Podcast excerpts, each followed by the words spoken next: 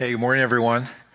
Hey, let me ask you a question this morning. You don't have to raise your hands, but uh, let's be honest with ourselves. How many of you, at one time or another, were very jealous of someone? Maybe, maybe, maybe something they accomplished maybe something they received, maybe something they bought, and you're like, man, that's what I wanted. How did they, who do they think they are?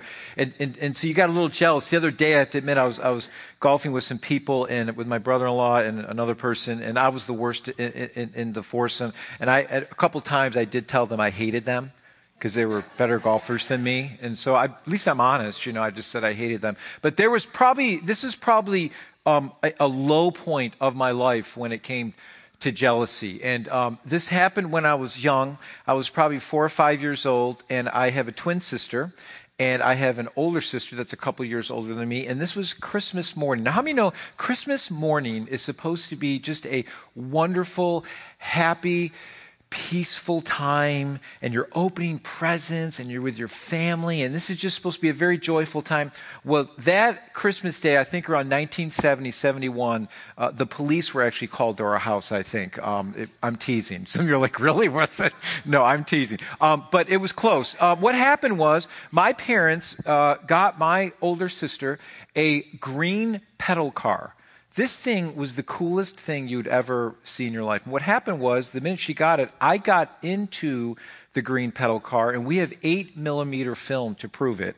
Um, and I got in, and I would not get out and my sister's coming. I was smacking her and I was just, I held on for dear life. I think I slept in that thing for a week. I think I ate in it. I did not get out of it. This was not going to be her green pedal car. This would be mine. And um, I think after all the police reports and everything else that got filed, uh, this is what happened. How many know that jealousy is not a good characteristic? Most of the times. How do you know that when you get jealous of what someone has and you know in your heart and you see what they have and what they've done, or maybe they've got to accomplish something that you want to do and that, and that grips your heart, um, we, we would say that jealousy is not a good characteristic. We would say that jealousy is, is actually ugly and it can get ugly and, and we may, uh, we may even do things to make other people jealous because we want to get back at them. And what jealousy does is it creates a feeling of insecurity, fear, resentment, wanting something uh, that someone else has, and then actually resenting that person for what they have. And, and, and jealousy can cause people to make very, very unwise decisions. And we see jealousy mostly in the context of wanting something that isn't ours, which is fueled by our pride. Now, this summer, we've been talking about the characteristics of God. And one of the characteristics of God that is clearly spoken about in the scriptures is the characteristic of jealousy. That our God is a jealous God. Now, at first hearing this, it always bothered me, and I said, What does God have to be jealous of? He is God. What does he have to be jealous about? It just, just, just doesn't seem like a right characteristic for God because we can look at, at characteristics of God is good, God is love, God is full of grace and mercy.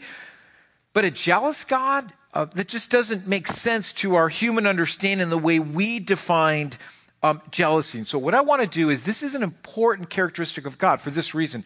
God actually says that He is jealous. He actually says, This is part of my characteristic. This is, this is part of my name. And so, we have to understand what did God mean by this? And, and we can kind of look at it in the context of something bad, but in the characteristic of God and the way we understand this, it's actually a good thing.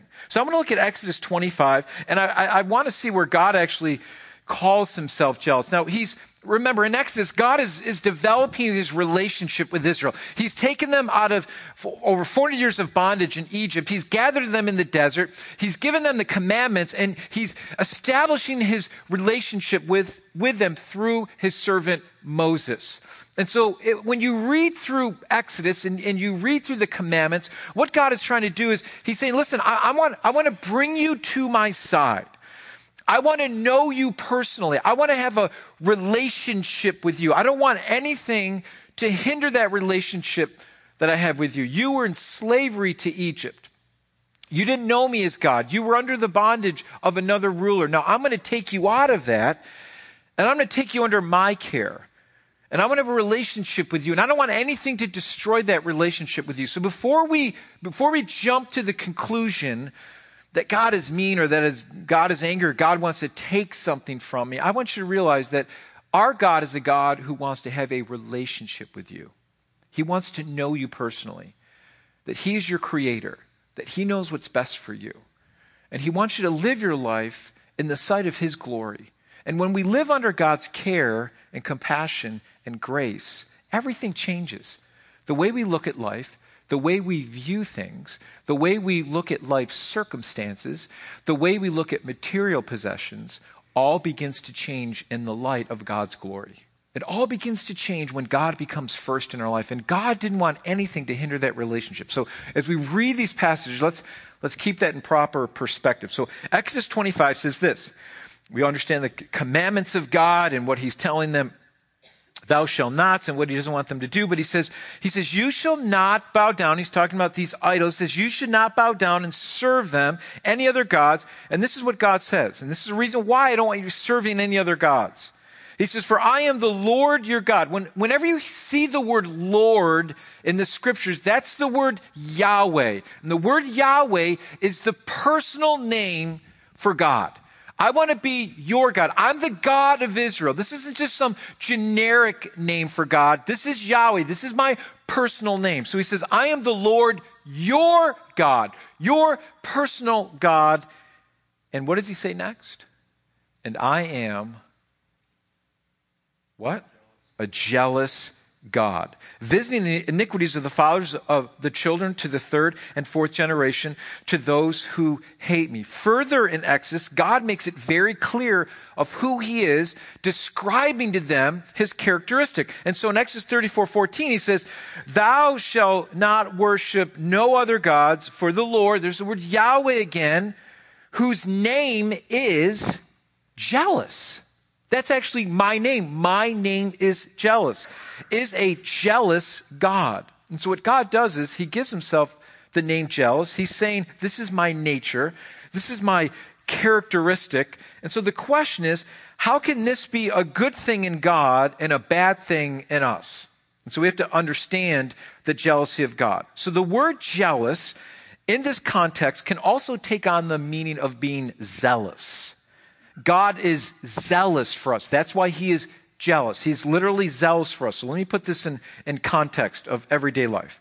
Um, every married person should be zealous in the protection of their marital relationship. How many of us would say amen to that? It's the right thing to do. We would think that something is wrong if someone who is married did not care if someone else was intruding on their marriage. We should be zealous in protecting our love in that relationship. This is my wife. I love her. This is my family. I want to protect them. I am zealous for them.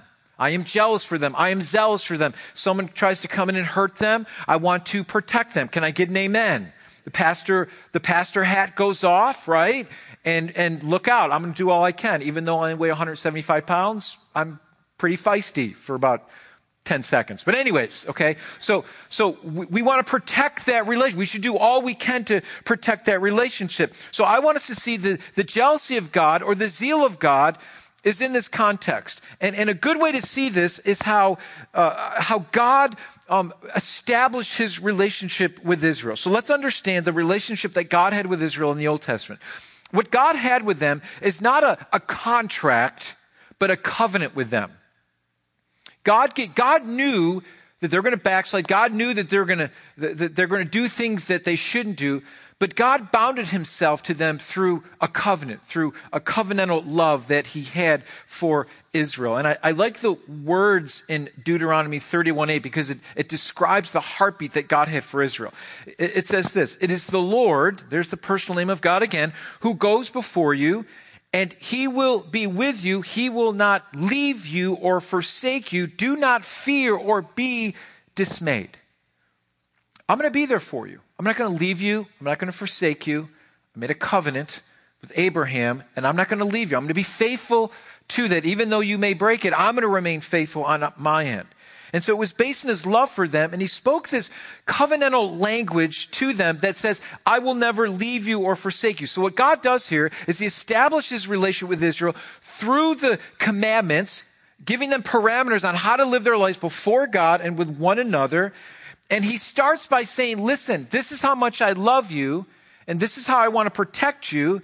And he starts by giving us the commandments by saying, do not have any other gods before me. And then, secondly, do not worship any idols or man made things. See, what God understood, and He understands about your heart and my heart and Israel's heart, He understands that when we put anything before God, it will compromise that relationship with Him. God did not want anything to compromise the love relationship that He had with them, and He knew full well that when they would go into the promised land, the land of Canaan, there were going to be foreign nations there that served other gods, and their temptation would be to follow them, which would cause them to be led into destruction. And so God gives them all these things, saying, Listen, if you do these things, and if you follow me, and if I'm your God, then you're going to be protected and blessed. But if you leave me and you serve these other gods, destruction will come your way. And how many of us know that full well? How many of you know when we followed our own way and we, we, we followed after the, the desires of our own hearts, where did it get us? Not very far, did it, right? And for many of you, you're sitting here today and you say, Pastor, man, I made so many bad decisions in my life. I fouled my heart and, and, addictions fouled and all those other things. And it led to destructions, destructions of relationships in my own personal life. And I know full well. And you're sitting here today and you're now a trophy of God's grace because God has redeemed you and restored you because you came to him and allowed him to set your relationship right with him again. Amen? That, that's the power of the message of the cross. That's what I love about church and coming to church and seeing lives um, that are restored and, and, and lives that are made whole again from the brokenness of this world. And I'll tell you, one thing that gets me more excited than anything else is when I can sit with somebody and they sit down with me and say, Pastor, my life is too broken. It, it's too far removed. I've made too many mistakes. And I sit there and tell them, but not for God. Because when Jesus Christ hung on that cross for you, he died for your sins. And grace and mercy are even offered to you. And when you see the gospel message transform their heart, that nothing more than that gets me more excited. Because that's what I do, what I do, because I know that Christ transformed my heart at age 16. And no one can tell me any different that God is not alive, that Jesus Christ is not real. And the reason why I know is because he lives in my heart and He's changed my life. And so don't ever feel that your life is too far removed, that God cannot forgive it.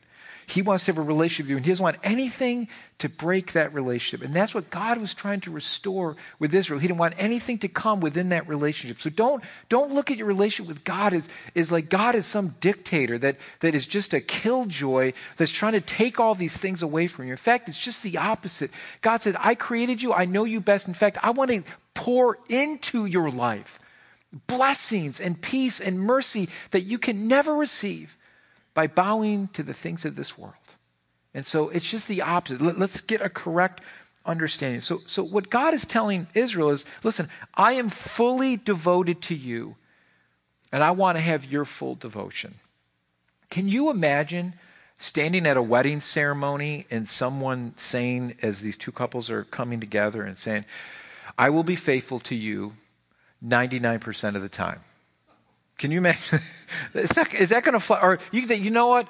I'll be faithful 99.99% of the time. Is that going to fly? No. There's a commitment there say, I need to be devoted and fully committed to you. How many know that wouldn't fly? The, the wedding vows demand full devotion and com- commitment, not partial. God saw Israel's backsliding literally as spiritual adultery because God was married to them. And God said, I will be fully devoted to you. But my expectations for you is that you will be fully devoted to me. And this was the thing that provoked God's zeal or jealousy for them. In fact, Psalm 78 58 says this, and, and, talking about Israel and how they began to serve these other gods. He said, For they provoked him to anger with their high places, these altars that they set up to these foreign gods, and they moved him to jealousy with their what? Idols. Okay, so now here's what we're going to do. Now it's going to get, we're going to start stepping on some toes here because we can look back and say, oh, well, that's Israel and they had all these idols. But let me just say something. John Calvin said this, great theologian. He says, Our hearts are an idol factory.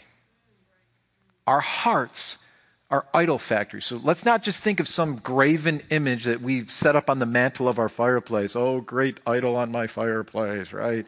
Okay, uh, that, that's, let, let's contextualize it to where we're living today. And that's why I want to be careful in our relationship with God that God says, I don't want anything that is set up before me that will destroy the fellowship and the communion that I desire to have with you. And so what happened is their idol worship defiled their relationship with God. And what it did was it broke the oneness that God desired to have with them. It, it came in between that, that desire. That's why the Hebrew writer says to, to married couples to, to keep the marriage bed undefiled. And what that literally means is don't allow anything to come in between the oneness that, that, that I've created between a husband and a wife that says in Genesis that the two shall become literally one flesh. Don't allow anything to come between that. So God is jealous for us because he knows what it cost him.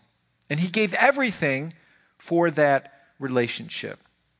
And, and, and that's what I love about the New Testament through Jesus fulfilling these things is that he establishes covenant with us through the blood of his only son Jesus, who is God. And, and he did everything to bring us back to, to create that right relationship that was broken because of sin. I, I like what, um, what J.R. Packer says here um, about this relationship with God and, and, understanding how we need to come back to him.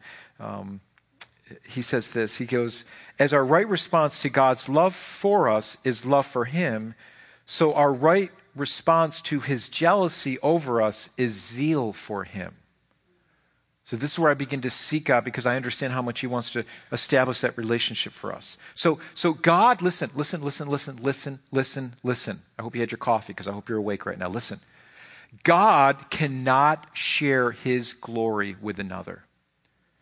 Just as in a marriage relationship, you cannot share that relationship with another. Um, God says, I want your full devotion. Isaiah 42 8 says this It says, I am the Lord, Yahweh, personal God. That is my name. My glory I give to no other, nor my praise to carved idols. And so, once again, God knew that their devotion is going to be broken by serving these other gods, serving these other idols, where they put it before the relationship with God. So, so what is idol worship? What is it? So let's define it because we understand this is the thing that was breaking the relationship. This is what provoked God's jealousy. So I'm like, okay, how many, how many would you like to know if a relationship was being destroyed? How many would like to know what am I doing to destroy that relationship and how can I make it right so we can take that brokenness and heal that relationship and make it right again? How many would want to know what you're doing wrong? You, you if you want to make the relationship right, You'd want to know, man, am I, am I putting this in front of you? Am I spending too much time doing this? Is it destroying my relationship with you, honey? Or is it destroying my relationship with kids? Am I spending too much time in the office where I'm not spending enough time with the kids? Whatever it is, you'd want to know. You'd, you'd want to know if you'd want to make it right. And so God says, listen, I am the Lord. I give my glory to no other. And you've been worshiping these other things that have been destroying the relationship. So I love, I love how Pastor Tim Keller defines idol worship. And he says this. Here's idol worship. Just listen because this is really a good definition. He goes, When your meaning in life is to fix someone else's life, we may call it codependency, but in reality, it's idolatry. An idol is whatever you look at and say in your heart of hearts, if I had that, then I would feel my life has meaning. Then I know I have value. Then I feel significant and secure. There are many ways to describe that kind of relationship to something, but perhaps the best one is worship. Now, Archbishop William Temple once said, Your religion is what you do with your solitude. In other words, the true God of your heart is what your thought, thoughts effortlessly, effortlessly go to when there's nothing else demanding your attention. It's what you do enjoy, it's what you daydream about? What is it that occupies your mind when you have nothing else to think about? Do you develop potential scenarios about a career advancement or material goods or, or such, such as a dream house or relationships with a particular person? One or two daydreams do not indicate idolatry. Rather, ask yourself, what do you habitually think about to, to get joy and comfort in the privacy of your heart? Okay, now we're getting a little bit closer to home. You see, why was God so adamant against idol worship? Well, here's the reason why God is adamant to protect what is rightly His. And we were bought with a price, and we are God's. We are His creation. So He has every right to have full access to my life and demand from me what is rightfully His. Can I get an amen? Okay, we were bought with a price. It was through His wonderful grace that He received us that we didn't deserve. It's unmerited free grace. We deserve so much worse than you could ever even comprehend or think of. But yet, God, His infinite love for us, reaches out to us by His grace. So, here, let's get this right. We may think idols are some ancient carved image. However, idols, anything that we take from the glory of God. So let, let me just explain this thing. Sometimes we think idols are bad things, but not necessarily so. It can actually be a good thing that we make an ultimate thing. So an idol can be anything that is good that we take and we make it an ultimate thing in our life to give us value and significance in our lives. So let me, I got a list that I'm going to give you today of 17 things. Just to check our hearts to see if these things are in a place that they shouldn't be in our lives. So let, let me preface this by saying these things that I talk about today are not necessarily bad things, okay?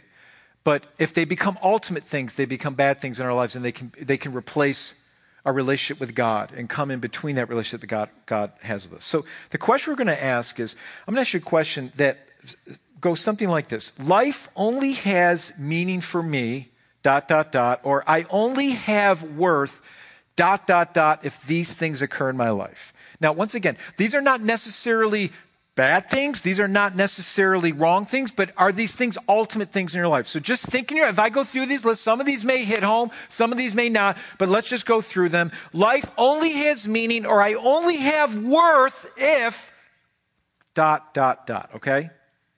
Number one. I have power and influence over others. Life only has meaning or worth if I have power influence over others. This is power idolatry. Okay? Number two, I am loved and respected by fill in the blank. Life only has meaning or worth if I am loved and respected by blank. This is approval idolatry. And I would say a lot of us have that problem of, of that approval trap, right? Wanted to be approved, wanted to be validated for what we did, wanted the pat on the back, want people to know how great and wonderful we are, right? Okay? So I would say that a lot of us struggle with that. Number three, life only has meaning or worth if, if I have this kind of pleasure experience or a particular quality of life, and this would be comfort idolatry. Okay? Once again, it's not wrong to have pleasure or to have a, a, good quality of life. There's nothing wrong with it. But if this thing gives me meaning and, and worth to my life, it can be an idol. Number four. Boy, it got really quiet Okay, number four. Okay, it just gets worse, by the way. No, I'm just teasing. Okay, number four. Um, I am able to get mastery over my life in the area of blank. And, and this would be control idolatry. Okay, life only has meaning if this, these things happen. Number five, people are dependent on me and need me. Okay, this is helping idolatry. I only have meaning or worth if people are dependent on me and need me. Okay? Number six. Someone is there to protect me and keep me safe. Life only has meaning or worth if someone is there to protect me and to keep me safe. This is dependence. This can be a dependence idolatry. Number seven. I am highly productive and getting a lot of stuff done. Life only has meaning if I'm highly productive and if I get a lot of stuff done. And this can become a work idolatry. Nothing wrong with being productive. Nothing wrong with getting stuff done, right? Amen. We all, that's okay. But when that thing becomes the source of my meaning and my worth, trouble. Um, number eight, I am being recognized for my accomplishments and I am excelling in my work. And this can become an achievement idolatry where I only have worth if I'm recognized for what I've done. If I do something and no one recognizes me, do I still feel good? And it, it doesn't matter. Okay, this can be an achievement idolatry. Number, number nine, I have a certain level of wealth, financial freedom, and very nice possessions. Okay, nothing wrong with any of these things, but if they become the only source of meaning and worth I have, it can be materialism idolatry. Number 10, I am adhering to my religion's moral codes and accomplishments in its, in its activities. Boy, that's a weird one, isn't it? You think, well, that's a good thing, but guess what? That can become religion idolatry because then I begin to look at my works and what I do to God and not necessarily my relationship with God. Number 11, this one person in my life um, and, and, and is happy to be there and or happy with me. This can be this individual person idolatry. Life only has meaning or worth if these things happen in my life. Number 12, I feel I'm totally independent of organized religion and I'm living a self made and I'm living by a self made uh, morality. And so this can be irreligious idolatry, irreligion idolatry. Number 13, a particular social grouping or professional grouping or group lets me in. This is the inner ring idolatry. I only have worth if I'm led into these certain groups or part of these certain groups or part of the, this uh, particular professional grouping.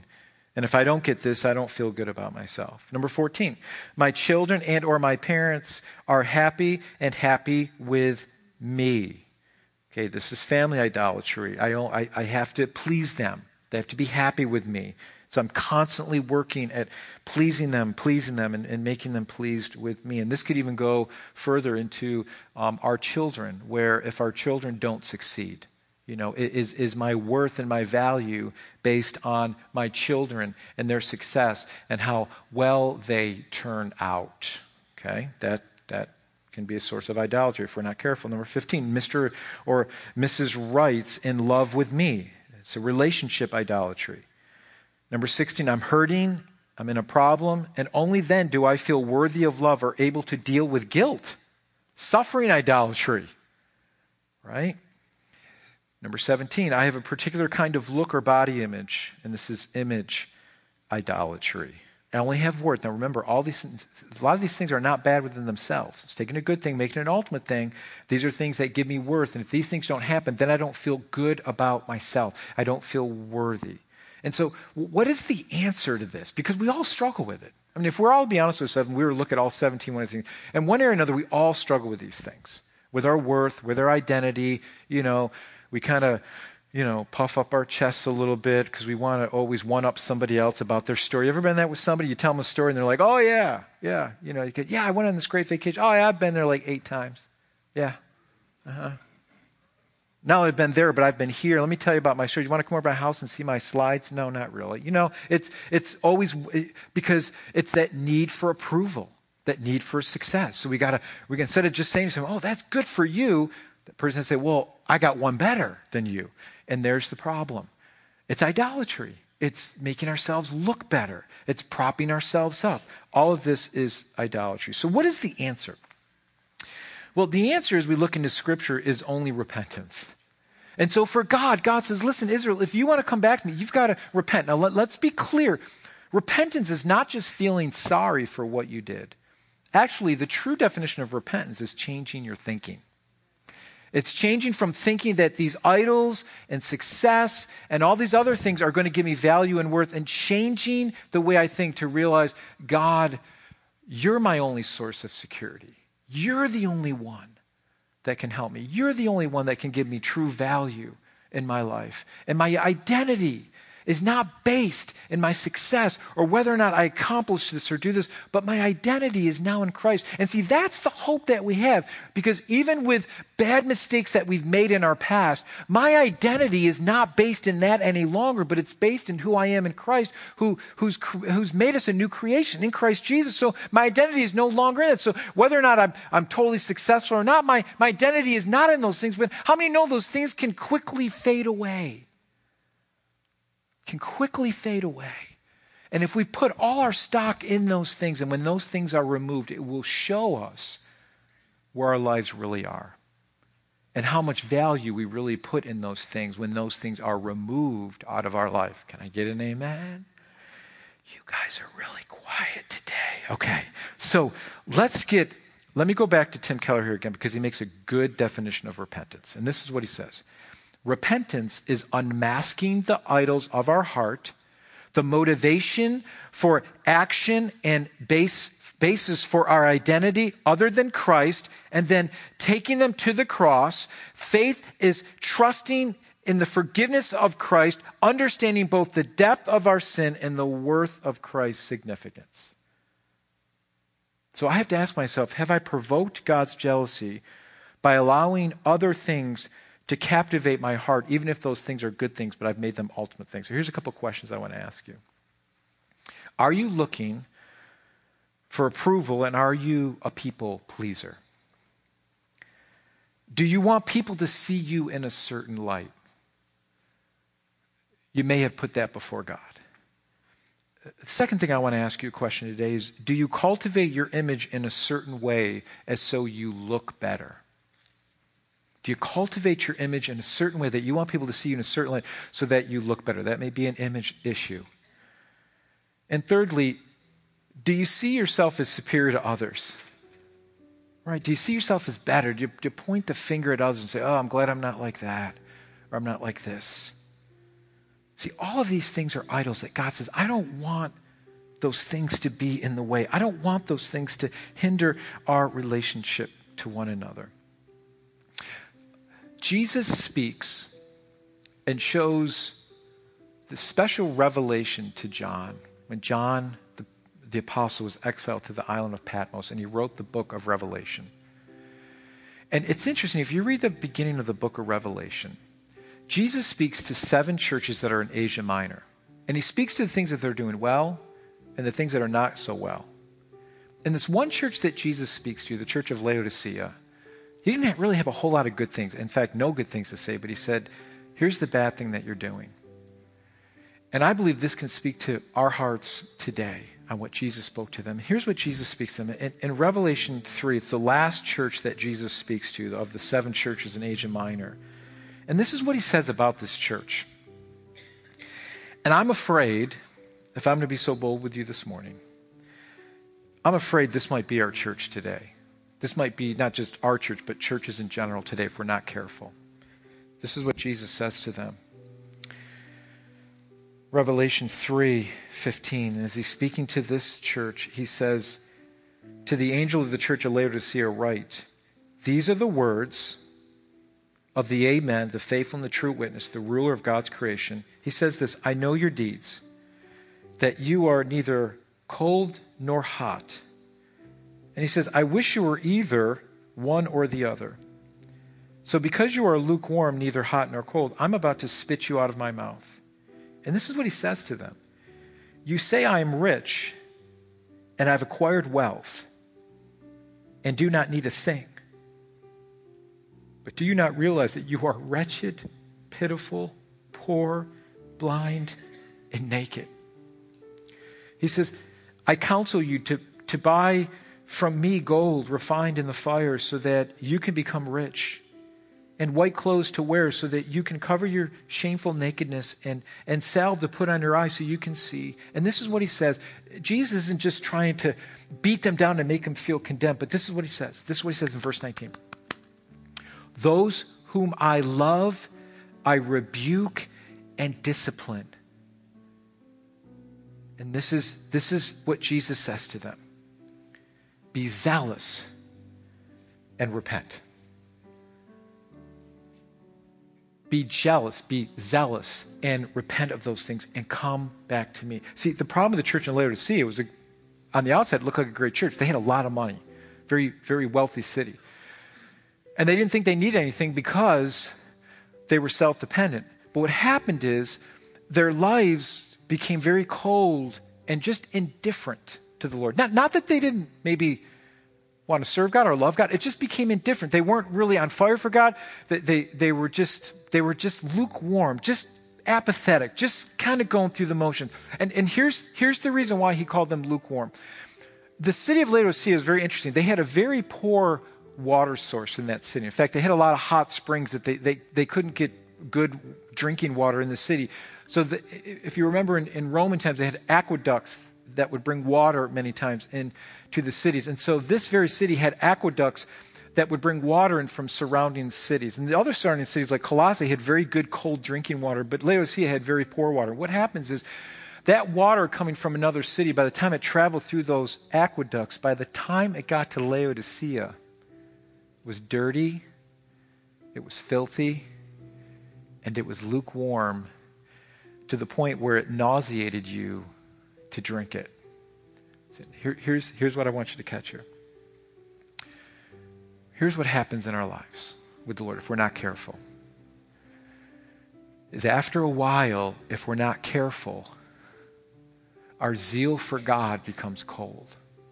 We begin to go through the motions, we begin to go through life, and as the more we go through life, the less and less on fire for the Lord we become, and we just kind of kind of get mellow and kind of just get lukewarm.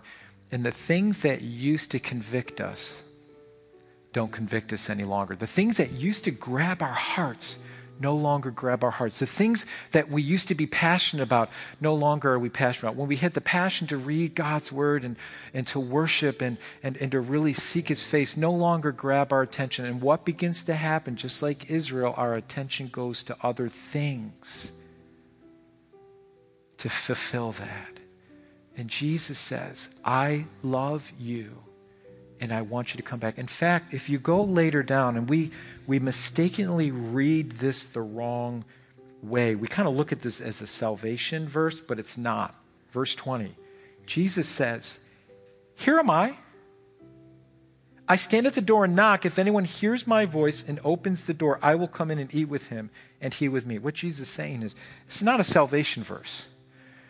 Jesus is saying, I am, you've locked me out of your church. Your apathy has caused me to stand outside your church. I ain't in there. But what I want you to do, if you hear my voice and you repent, I'm going to come in and reestablish that fellowship with you once again. And let me be honest with you every single one of us in our lives can allow the things of the world to just deaden the voice of God. And God wants us to come back. God wants us to hear his voice again. God wants to uh, light that fire in your heart again. And it comes through repentance and reestablishing that zeal for God once again. So if you're here and you just feel like, man, my, my zeal for God is not like what it used to be, and I'm just going to be honest, there are things that have taken my attention. As you read through those 17 things, there are definitely some things in my life that I've got to do some heart checks on, that I'm going to have to do some uh, serious heart monitoring in my own heart and change some things in my life. Good. That's good. Because God loves us and He will discipline us because He doesn't want you to allow those things to cause destruction to come in your life and to lose the passion that He desires to have, that, to, to have for you and to you to have for Him. I, um, a couple years ago, I heard this interview with Kurt Warner, who was the Super Bowl champs, Super Bowl champs for the St. Louis Cardinals years ago, and he has seven kids. He's a Christian, and he was on this uh, talk show, and they asked him. They said, "Kurt, why, you know, man, you you were you were." Um, before you came to the NFL, you were working at a grocery store and there was no hope for you, and all of a sudden you got a call, and all of a sudden, you know, you, you, you have these records and you won a Super Bowl, you've been to Super Bowl twice. Man, that had to be great you know, how, how's retirement? It's got to be very anticlimactic. And this is what Kurt Warner said. He said this. He says, nah. He goes, I just enjoy being a dad now. And I enjoy hanging out with my wife now. Football doesn't have that much meaning to me because it's a great platform. I'm grateful for everything it brought to me. But he goes, That's not the most important thing in my life. You see, the idol for him wasn't football, his relationship with God was. That's why he could say to those that were interviewing him, That's not the most important thing in my life anymore. So let's reevaluate our lives and just ask ourselves have, are there things in my life that have stolen my passion for God and my zeal for God and, and, and wanting to have a relationship with Christ and those things. And now, now here, here's going to be here's going to be the hard thing. Okay, I'll give you a little homework. Okay, are you ready? It's going to be an ouch moment. You need to ask someone that you're close to. Have I kind of lost my passion? Maybe it's your spouse, maybe it's a friend that's a believer, and just say, you know what, am I like I was, or am I, am I, you know, am I, am I checked out in the family, or have I checked out in you in my relationship? Are there things that I need to change to, to make that better? Have I allowed things to take place in my heart that, that shouldn't be there? And that's so, so hard question because sometimes we're so blind we can't even see it. And the second thing I want you to do is when you pray, ask the Holy Spirit to reveal those things to your heart. God loves you so much is not to condemn you, but to free you, to catch you. Because every single one of us are going to have, have huge caution lights in our lives that are wake up calls. And if we don't heed those wake up calls, the next step is destruction. The next step is destruction. And we all need those. We need those wake up calls in our lives because those wake up calls are good, because they're there to protect us, not to condemn us. So as we pray today, let's just let's just renew our relationship with God. And just ask the Holy Spirit, you know, where where in my life needs changing? You know, him just shine. It's going to hurt, and it should. But Jesus loves those that he disciplines. Thank God for his correction. Amen? Amen. So let, let's pray together. Let's pray together. Lord, as we bow our hearts before you today, challenge us to look into our hearts and to see if there is anything that we've set up that we've began to idolize it that that's that maybe isn't even a good thing but it's become an all the ultimate thing in my heart that, that I've I've kind of put a lot of stock in that thing and it's it's it's leaving me empty. Lord, I pray that you would reveal that to our hearts through the power of your Holy Spirit, and we would begin to re examine our hearts and our lives. Lord, I pray that you would light the fire back into our hearts again for you if, if our hearts have gone cold or have just even lukewarm. It, it's not cold or it's not hard, it's just indifferent, it's just apathetic. Jesus, you said I'd rather have you one or the other, but lukewarm, I can't have you that way because we become ineffective and we can't be used by you if we're that way. And and so, Lord, just change our hearts today. I pray that, Lord, you would just light a fire within our church, a new passion for you, a desire to know you and to let others know who you are, God. So, Lord, just, just zero in on those things in our lives that, that need to change. And thank you for your correction. Thank you for your discipline because we know that you love us and you don't want any of those things to destroy us. You desire to have that relationship and, and, and, and you cannot share your glory with, with no other thing. And so, Lord, help us to put those good things in the right perspective so that we can enjoy them and not let those things dominate us. That we can enjoy the things that you give us because we see them all from your hand and a blessing of your hand. That those things, whether we have them or not, does not make our identity. Jesus, you are our identity.